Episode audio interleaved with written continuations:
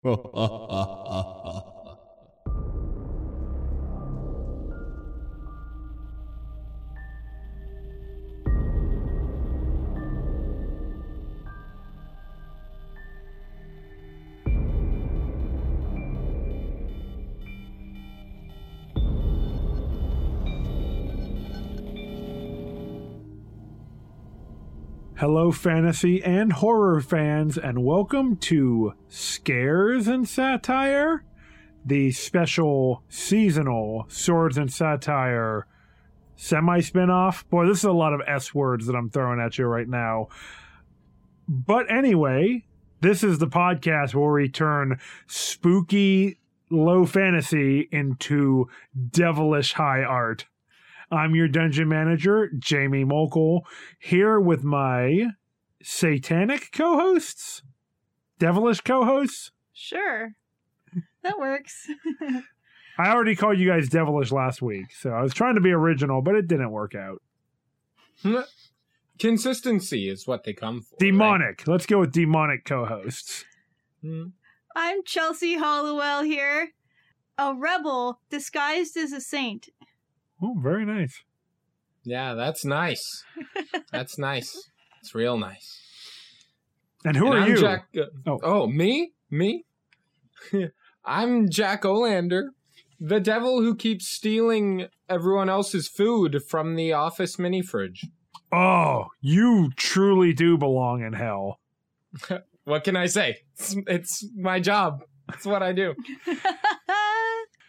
Well, guys, this is another Scares and Satire mini episode where we're going to rewrite some history by talking about a spin-off for the movie Errementari colon the blacksmith and the devil. And we've thought long and hard about it, and we've realized that the part of Errementari that we thought most deserved some new attention or a spin-off of its own was Hell, the best part of the movie. Yes, but first, we usually give our listeners some key takeaways from the film uh, just to remind them about what it was all about. Sure. I mean, I'm sure they just watched the movie and have just listened to the last episode. But I mean, I guess a recap wouldn't hurt.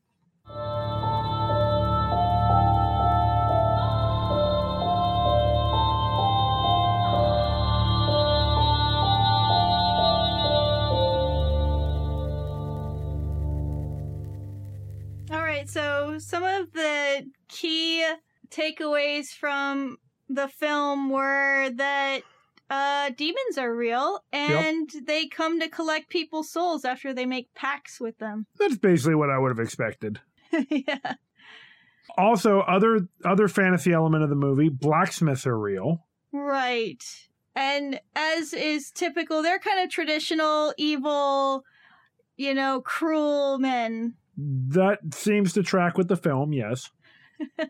You know, I don't think I actually saw him smith anything helpful in that movie other than crosses. And I, you know, I don't even know how helpful those actually were when it came to the demons. Well, I'm assuming he made all of his door spikes and stuff.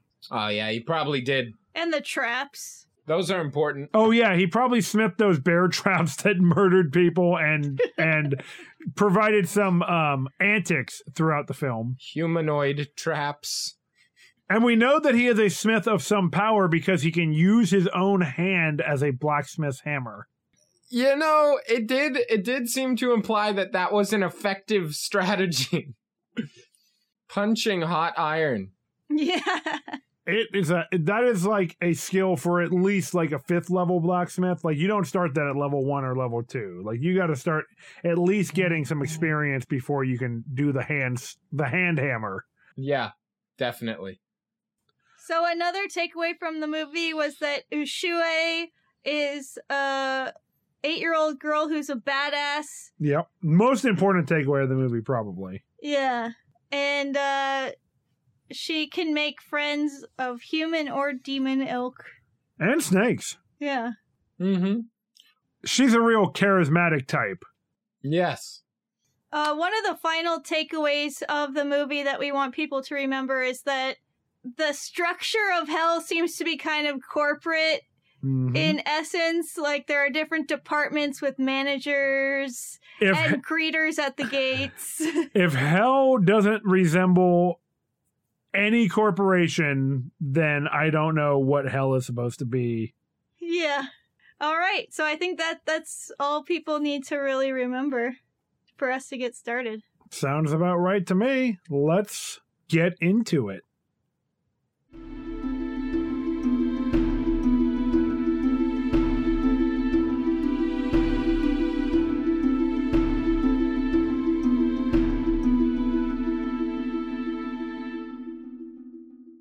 So, guys, like one of the parts of the movie that really stood out to us was how the demons, as Chelsea said, basically have a corporate structure to the underworld, also known as colloquially hell. Yeah.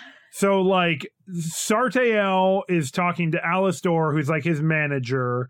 Alastor has the ability to demote Sartael or like shift his department to a, like to punish him for Yeah. not being good at his job. So that means that there's like a structure to hell, which makes sense. I mean, we know from D and D that hell and devils are lawful be- creatures. They have to follow structure and order. And he referenced um demoting him to the fourth layer of hell, which is a reference to Dante's Inferno, if I'm not mistaken. Right. So in this world, also Dante was a prophet. Right. we could work that into the show. Yes. Oh yeah. Oh man. Oh, God, I wish I knew the Inferno better. But it's the uh that's the layer where all the sad people go and Was that accurate to Dante's writing, or was that just a little embellishment from the film? unfortunately I only have general knowledge of Yeah. the book, so I I haven't um studied it in great detail, so I can't say. Yeah. As far as I know, it's separated into sins. Say- Yeah. And, you know, sadness is the b- worst one of all. Yeah. So, oh, okay. It looks like it was the fifth layer of hell. So maybe I misremembered the line from the movie. Oh, Chelsea, you are fired. I'm gonna have to demote you to the seventh layer of hell. What's that one? Uh, let's just say people who get information wrong on podcasts. because that is definitely where our listeners are going to want to send you after that little flub. The seventh layer? Oh boy. Now, is that is hell not unlike a guacamole dip? Like, is the seventh layer beans? The seventh layer is definitely beans. You just are in an ocean of beans and you're like, why is this? Why? and it's also a seven layer dip that's been left to sit out probably a week after its expiration date. Oh, I figured you were going to say like a millennia after its expiration date, since we're talking about hell. I just had an, a mental image of a guy trying to wade, you know, stay afloat in an ocean of sour cream on whatever layer of hell that is, right? And then something he he feels something brush past his legs and he's like, "Huh? what what was that?" And then someone just emerges from the sour cream drenched, squealing in pain and rage. Oh, He just has to swim away as fast as possible. Jesus. Now that's a good hell right there. Okay, so we can incorporate all of this good stuff into our idea. And so, just, Wait, sour cream hell? no, the different layers of hell. oh, okay. So Okay. So, as J- Jamie was saying before, we thought we just really loved this version of hell and how there were greeters at the gates and how they were kind of complaining about their jobs and stuff. So, it gave us this idea to reboot this or Just spin it off. do a spin off. I think the movie stands as it is. Yeah. So, do a spin off of Hell as a workplace sitcom. Oh, I love it so much. It's like Superstore, but slightly less evil. Right. And and better. So Damn, shots fired. it sucks. So um so we already have the premise, right? So why don't we outline the pilot episode? Okay, so we so we have to assume that like Satan is corporate, like the CEO. Sure. Yeah, yeah, yeah. Like so maybe maybe people only ever talk about him though in the first season. Like he's going to be probably introduced as a character later on, like maybe Right. at the end of the first season. yeah, because our main characters have to be like low level demons, maybe even starting out as greeters to the gates. That's probably like entry level position, you know? Yo, I'm sure, yeah. Yeah, that's where you Or that's like for old demons who are like kind of like getting Let's say phased it's out. a mixture. Yeah, Yeah, new trainees and old demons. sure. Yeah. and so they would never even see the CEO of their company, No. right? So, uh, Satan's down there in the deepest, you know, ninth circle. yeah. I'm a fan of uh imagining like it starts out, you know, post movie, Alastor realizes he's got to go tell his boss what happened, right? Oh and it- man. he doesn't answer directly to Satan. No. no, of course not. Uh, you know, he's just in the tempting humans department. And so let's say, like, the head of that department could be like uh, Baphomet, for example, right? Sure. Yeah, yeah. And uh, he's, you know, he's getting ready. He's like, oh, fuck. Uh, you know, uh, this is going to really suck. Uh, you know, I don't want to let my boss down, and I'm just trying to do my job. These, you know, that guy, uh, uh what was his name? What was the demon from the movie? Alastor or Sartael? Sartael. Salatar's like such a troublemaker. I'm getting in trouble because of him. He goes to Baphomet, and Baphomet's like, you know, Alastor, you you just counted garbanzo beans on the ground and let them escape in front of everybody. Oh And yeah, I, I bet I bet he was like hoping that nobody noticed that because like Yeah. there was such a kerfuffle when the blacksmith got in, when Patxi got in. Yeah. And uh Baphomet's like, you know what I gotta do, right? And Alastor's like, oh please. Like it was a there was a blacksmith involved. It's not my fault. And he's like, I'm sorry, man. I've got bosses too, Alastor. You gotta be demoted. And he's like, oh no. This is so bad. He gets demoted to like one of the shittiest layers. His new boss is like the demon Pazuzu who everyone is like, oh fuck. Pazuzu sucks so much. maybe the um maybe the third that it could be the third circle gluttony oh yes. oh yeah, and Alastor's like, I don't want to deal with those guys. Oh, yeah it's more about the pain of like being demoted and like everybody knows what happened to him yeah, because Alastor was like a big deal for a long time. And so he could be like one of the primary antagonists of the first season and you set that up in the first episode Well, I think he should. I kind of want to turn uh, Alastor into a slightly sympathetic character, a little bit, just like he fucked up and he's kind of getting like pushed down in a way that makes you feel a little bit bad for him. You know, he's a de- he's a devil and all, but Mm-hmm.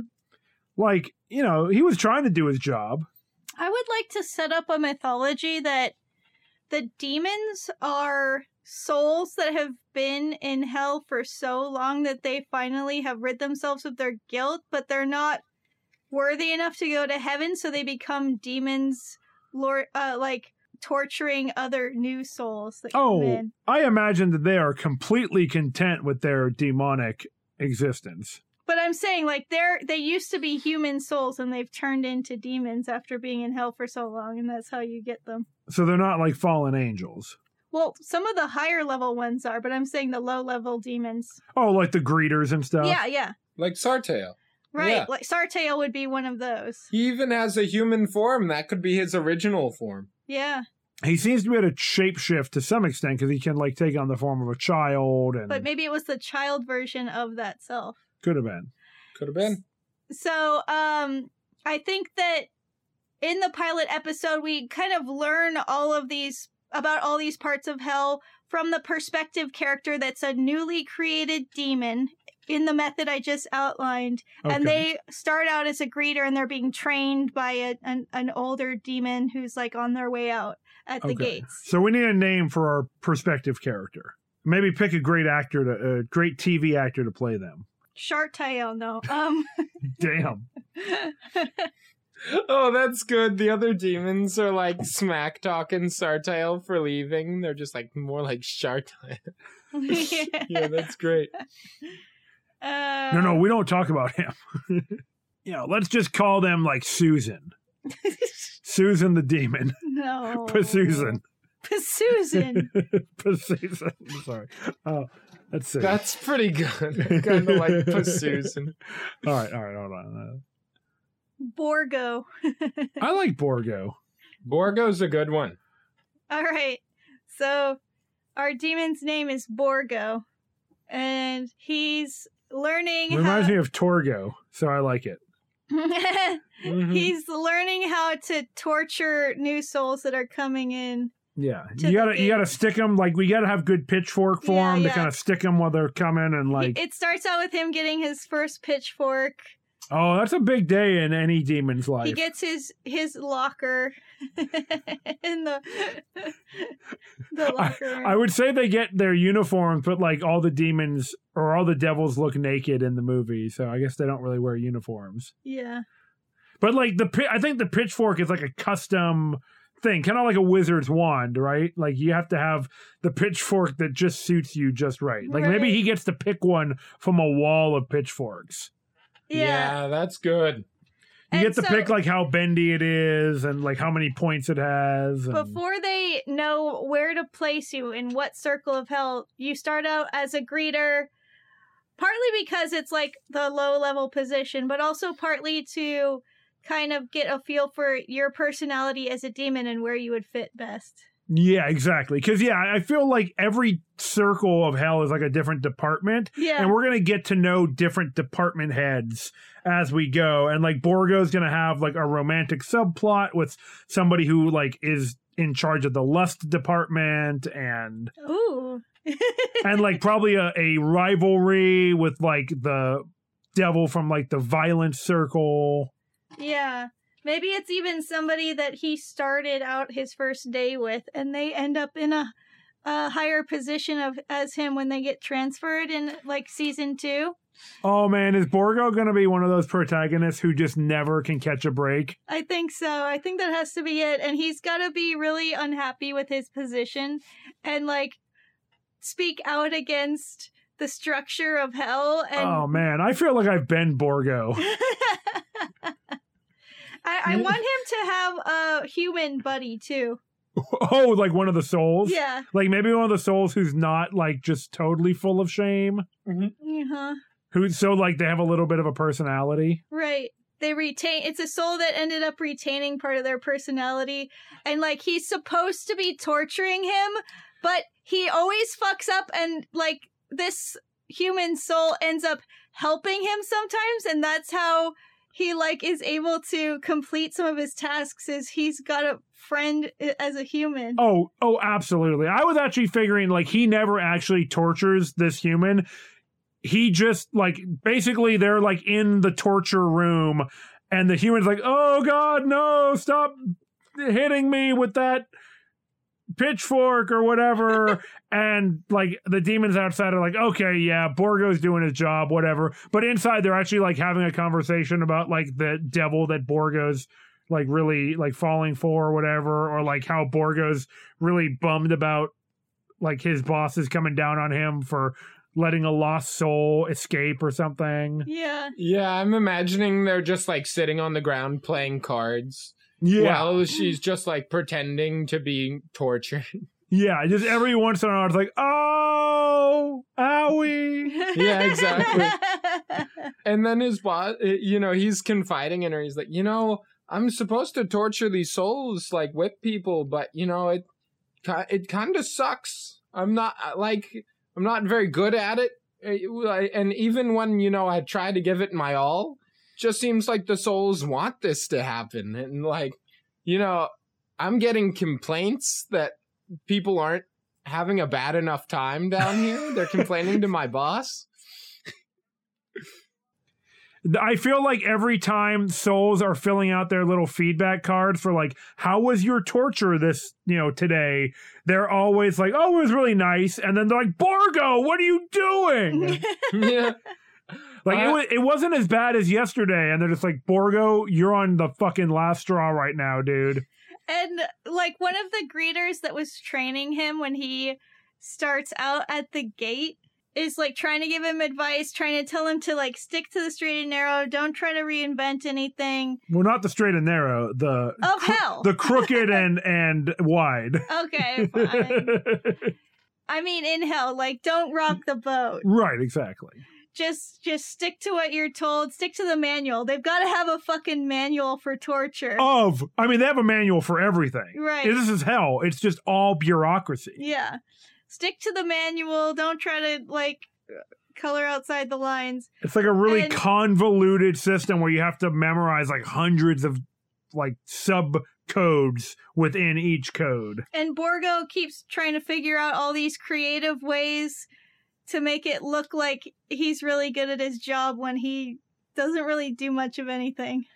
Right, exactly. Which is pretty commendable if you think about it from the perspective of like a devil or a demon. And it fits really well within a corporate structure too. Yes, absolutely.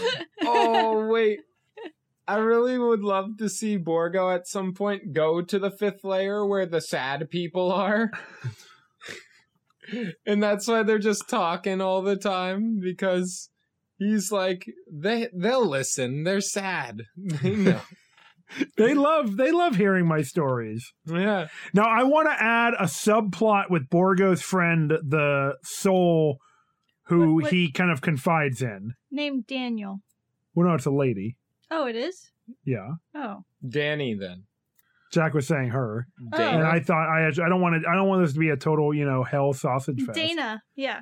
Okay, Yeah. so I want to add a subplot with Borgo's lost soul friend, who Chelsea just named Dana, where she is actually not somebody who thinks that she belongs in hell. She thinks there's been a mix up. And Borgo agrees because everybody coming into hell is always like, oh, punish us, punish us. We've been so bad. But Dana is never like that. So Borgo knows something's wrong, that she doesn't belong here.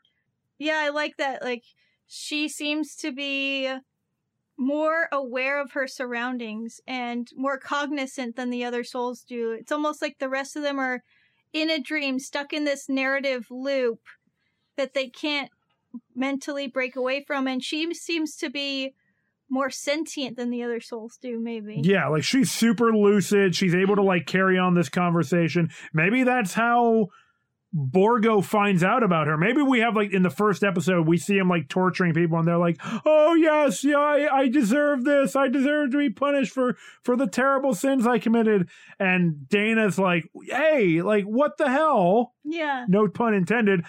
I shouldn't be here. I was a good person. And Borgo's like, wait a minute. What do you mean? Like all the souls are always like trapped here. Mm. So, yeah, it could be like she doesn't feel like she should be there, but then he could like try to help her. He could agree to try to help her escape it. Oh yeah, that's great. Yeah. Like he's gonna try to get her into heaven, and then like is again, this is like season three or four. Like Borgo and Dan and Dana go to heaven, and then it's a demon in heaven, and we see that heaven is actually this anarcho communist like utopia because it's the exact opposite of the corporate Yeah. structure of hell. right. I like that. It's this really cool, like chill, free love place where everybody just is taken care of and things are super mellow for everyone and everyone just kind of like doesn't have any ego or anything and they share everything like a real heaven would be. yeah. Mm. I love the idea that they come up with a plan. They're like, you know, no one has ever gotten out before Borgo. I don't think we can, I don't think it's possible. He's like, well, everyone always tries to escape by going up, but you know, I don't think anyone's ever tried to escape by going down. You know, let's, yeah, maybe if I get promoted down the layers of hell, all the way to the ninth layer and I meet the boss, who knows, right? Yeah, because then he might be sent on missions to Earth, and that could be a way for them to get out. Oh man, i- is it like through his friendship with Dana that that's when Borgo starts to build the ambition to be good at his job? Yeah, and yeah. I like to imagine, like, around the lunch table, someone told him about Sartael and how they're like, yeah, when he was on Earth, he just ran away. They haven't even caught him yet. And Borgo's just like wide eyed. He's like, no kidding. What's this about being sent to Earth? Oh, yeah, you need to get into the temptation department. He's like, oh, I need to, I need to get that job, right? Yeah. Yeah, got to get that big promotion. Nice. Yeah. And uh, yeah, that could be a good plan. Also, I like to imagine in one of the episodes they have to run like a uh, mandatory drill, like a blacksmith drill. They're like, now, the you've all heard of the blacksmith that's roaming around down here with some holy bell, and he probably won't show up here, but you know, just in case, you know what to do. You know the motto in hell if you see something, say something. Yeah, exactly. File a report. it just goes into a pile that never gets seen again. Just like real corporate reports. you actually have to fill out tons of paperwork down there, but they don't read it. They just br- throw it into the fire. Right. I mean, That's part because of the torture is filling out the paperwork. Yeah, because Yeah. like the demons are also kind of the victims too, in a way. Like they are also being punished by having to work within this corporate structure. I can't imagine a more hellish existence than that. Yeah, exactly. Yeah, they're having a bad time. I think that we're already doing it, so I'm gonna just kind of lean in a little bit and say that once they get to heaven at some point, this might be in season two or three, but um once Dana and Borgo are in heaven for a while, they eventually get bored because it's too perfect and they try to figure out a way for her to get a physical body and go back to Earth to like try to disappear into Earth and become human. And since Borgo would have still is technically working in the Temptations department, he has the, been given the upgrade to be able to um, shapeshift Yes. into human form. So when he's in heaven, he's gonna have to be in human form too, so they don't figure out he's a demon. what is up, my fellow blessed souls? Praises be upon you. That's the thing that humans say, right? Hey, You know what my favorite thing about being in heaven is? Not getting whipped. Am I right? Uh, that's strange. I haven't thought about that in a long time. Oh, yeah, me neither. Just nice to not have that happen.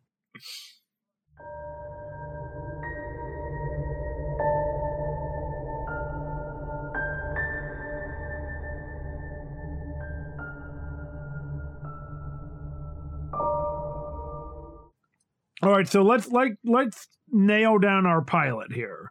So we we meet Borgo. He's a devil who just got brought up to the big leagues. Well, I'm using D and D terminology. Devils are lawful Okay. creatures. I guess they say. Well, they use. De- I think they use devil and demon interchangeably in the movie, but well, I don't even think they say devil. They do not ever say devil. Well, It's that's only in the title. so we meet Borgo. He's a demon who just got his demon form from being a corrupted soul. He's getting his pitchfork. He's doing his orientation at the new at his new day at the job. I don't think we meet Dana until like episode two or three, like after we kind of get this establishment of how hell is run. We want to like establish the rules of hell. This is when he the- meets his rival.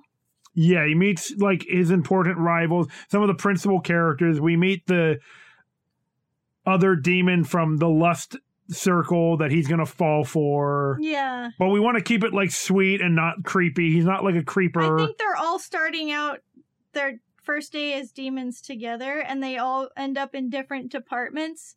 But maybe Borgo um he definitely had to do like a, an aptitude test, and that's why he gets stuck as a greeter because he just doesn't have any ambition. Yeah, but uh maybe when he's at the gate, there was a manager from uh, one of the other circles of hell, and um, he like did something to fuck up their pitchfork or made them look bad in front of everybody else by mistake, like an accident. Maybe he accidentally trips them with his pitchfork or something. Oh, like while he's trying to like stab a human in the butt, he, Yeah. he like trips up another demon, or or stabs another demon in the butt. Yeah, Mhm. and so I assume that hell has a lot of butt stabbing. he's got he's got Yeah. this like middle manager demon who has it out for him and that's why he only makes it into like the first or second layer of hell once he's promoted from a greeter. yeah, this other demon is just always just keeping him from being able to ever rise up the ranks Yeah. or rise down the ranks, drop So- down the ranks. a big part of um season 1 is going to be him like trying to figure out how to get out from under this manager's thumb. Oh yeah, I mean maybe that's kind of Borgo's like strength as a character is that he has no personal ambitions, but he will do whatever he can to be lazy. So like having like being a greeter is like the most intensive job. Like if he gets a sweet job in one of the circles, he doesn't have to do as much work. So he will work super hard to fake it Yeah. and to get a position in like the greed circle or something like that. Yeah. hmm Because he probably thinks the people in the greed circle are pretty interesting to talk to. Mhm. Oh, yes. I love to think that, you know, he's thinking about trying to get these, you know, promotions so he can try and help Dana get out of here so he can have an easier life, right? And uh, he and Dana are coming up with this plan, maybe in like a cafeteria area, right? The You lunchroom. Yeah, exactly. And he just sneaks Dana in there sometimes or something. I don't know. But then, he, or uh, maybe he was just talking with her in a place they thought was private. Yeah. But then, like, someone sits down with Borgo and he's just like, uh, you look kind of familiar, right? And the guy who sat down with him is, is like just Alastor in a chef outfit because he was moved to the gluttony layer. yeah. Nice. And so he's just like one of the like top chefs who just orders people to make food all day and consume, right? Oh my god, Jack, that you are brilliant. Yes. Dude. Yes, thank you. The gluttony circle is the cafeteria. Hell yeah. dude. Yes. Yes. That is amazing. And so Alastor in a chef outfit, right, comes and sits down and he's like, Hey, hey kid. hey new guy. I heard your plan. oh shit. Yeah. Oh. Big You want- twist. Yeah, yeah.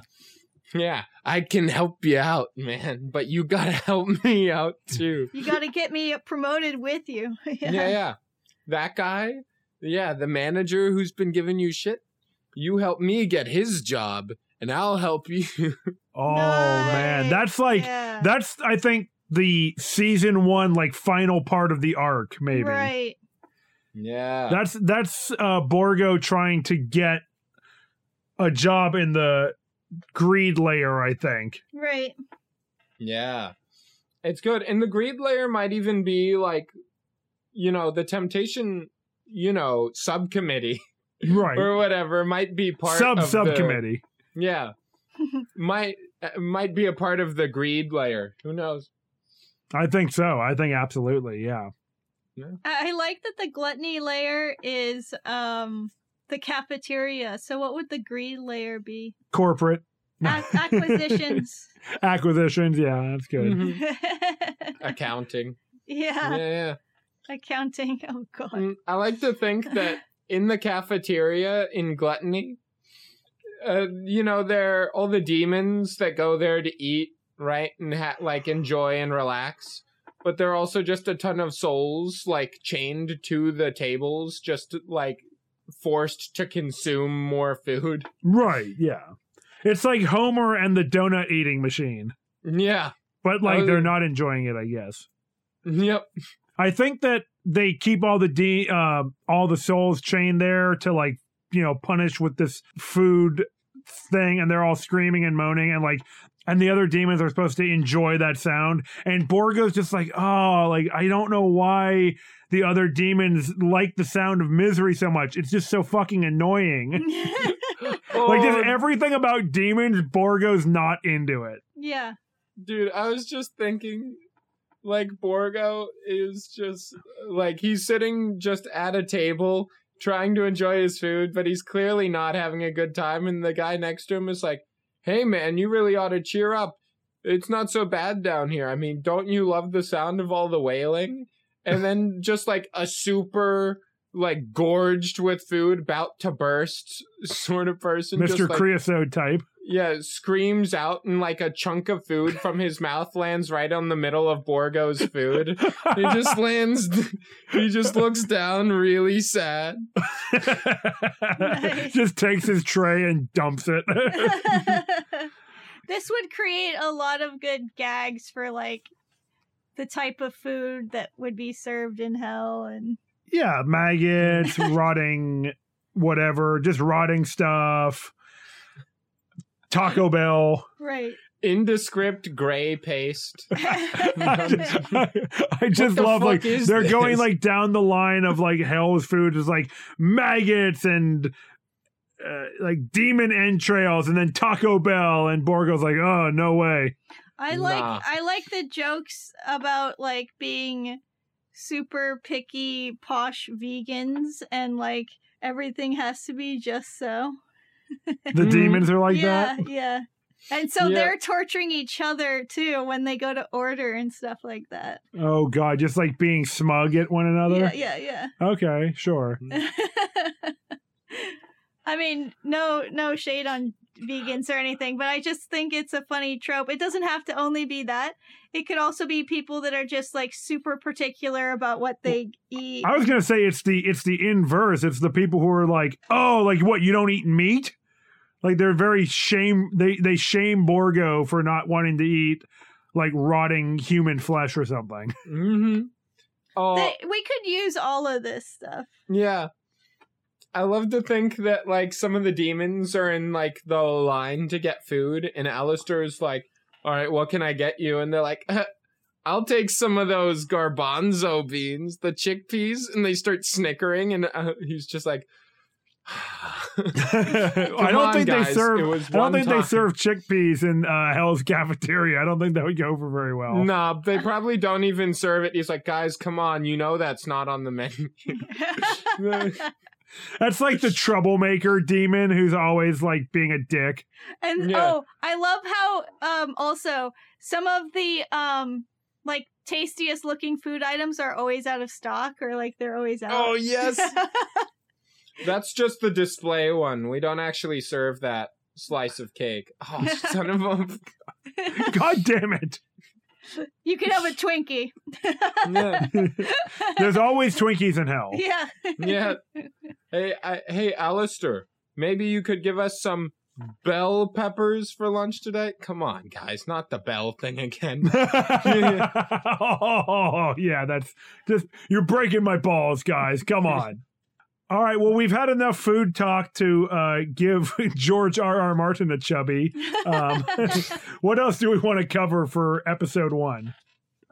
I think we need to reiterate the things that affect demons in this world. So, like having to count chickpeas that are thrown on the ground, the sounds of bells are really bad. um, We have to find clever ways to kind of remind the audience about these things. right. Uh And yet, still, there's a Taco Bell in hell. So, and uh holy and nobody ever questions that holy one. water hurts. Holy them. water hurts them. Yeah. Mhm. Yeah. Maybe that's like all part of the orientation. Right. And like Borgo's sitting there and he can be the meta commentary on the show. Like they're going through the list of all these things that the demons shouldn't need to hear because they all know this. And Borgo can say that. It's like, why are we talking about this? Like, we all know this. We're all demons. Like, everybody knows that. You don't need to tell us that.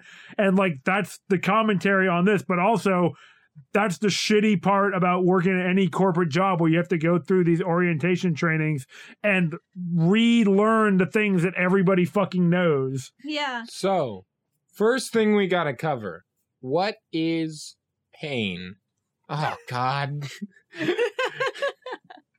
yeah, that's great. I like how like he's getting okay, so the pilot is like meeting all these characters, learning about the mythology through the orientation.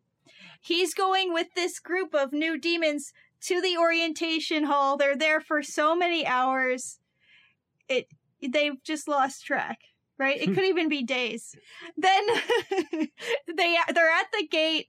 They do a shift at the gate altogether. This greeter or not the greeter, this uh like team leader who's led the orientation is taking them through all these different steps. They like stop off in the cap- cafeteria at one point to introduce that. That's where we get to meet Alastor. Yeah. I love to imagine he's like greet he's a greeter at the gate and he's kind of not confident just standing there with his pitchfork, not even brandishing it. Yeah, he's like He's trying different forms, like Yeah. hunched over or like standing up really straight.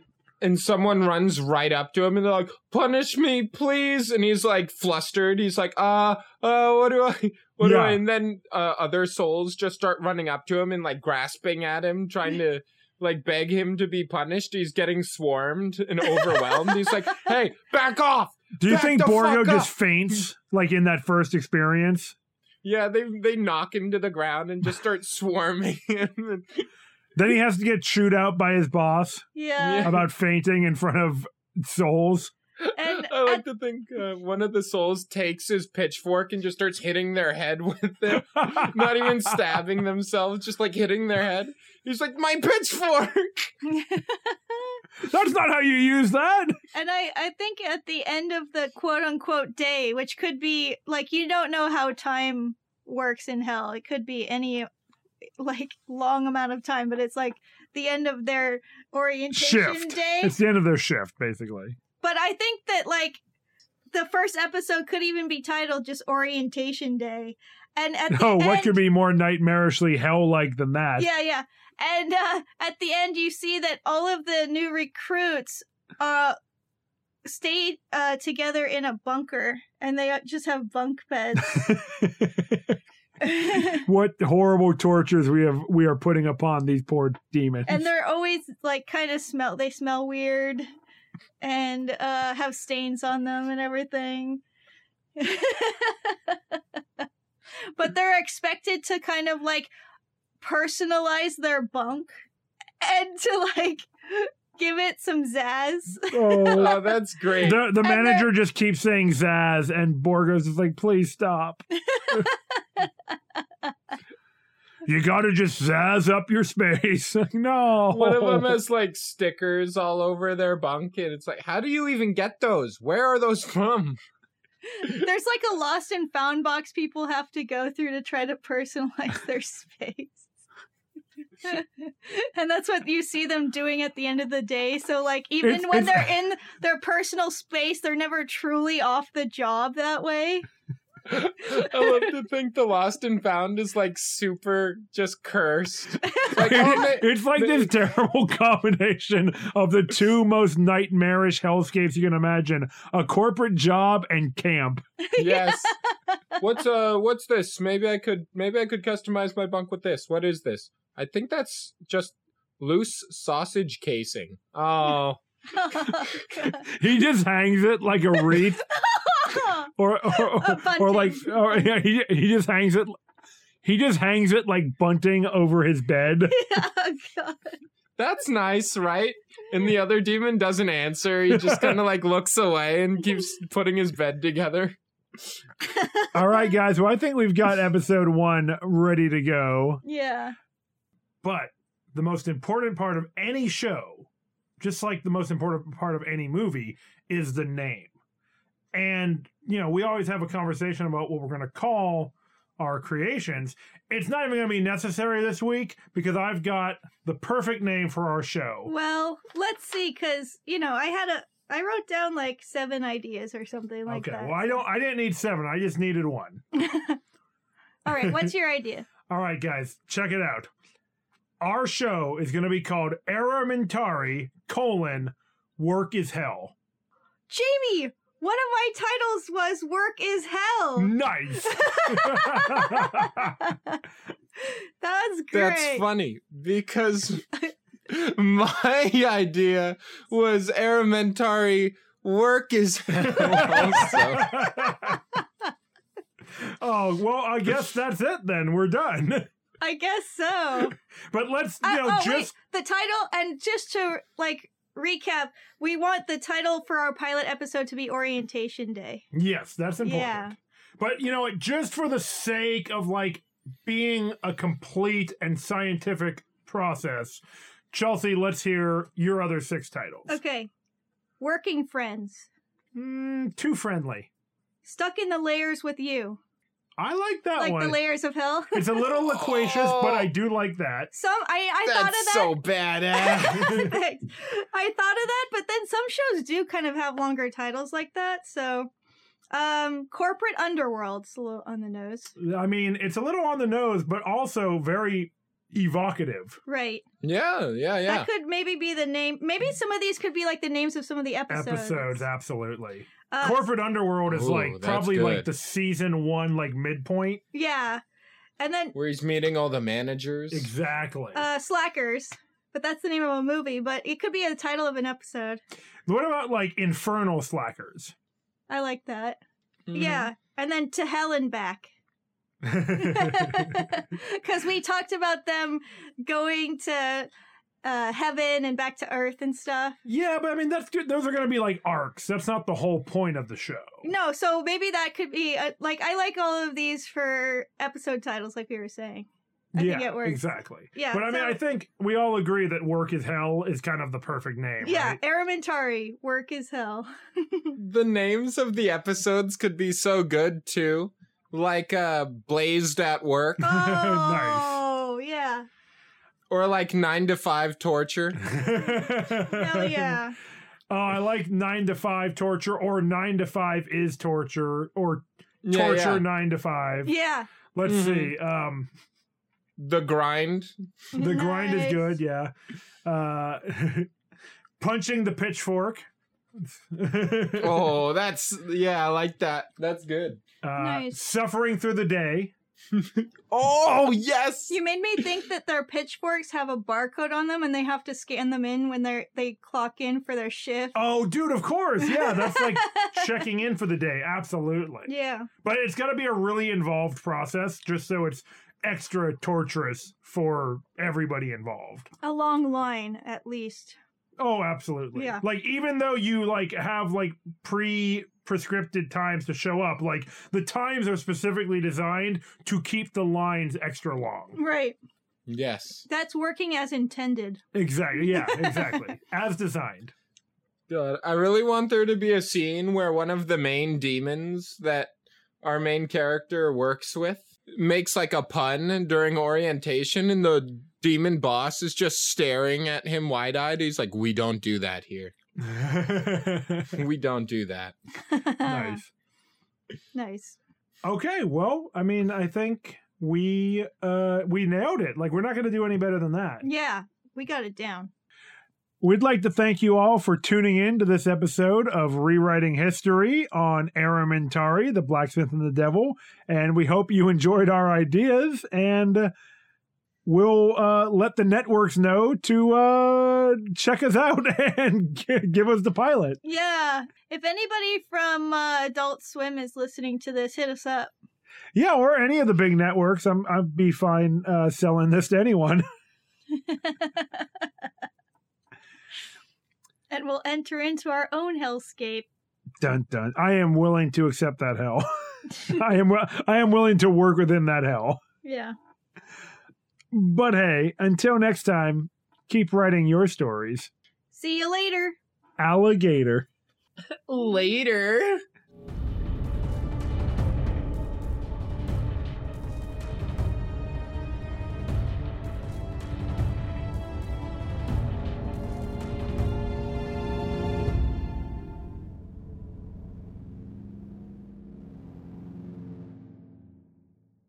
Swords and satire. Now that's an episode.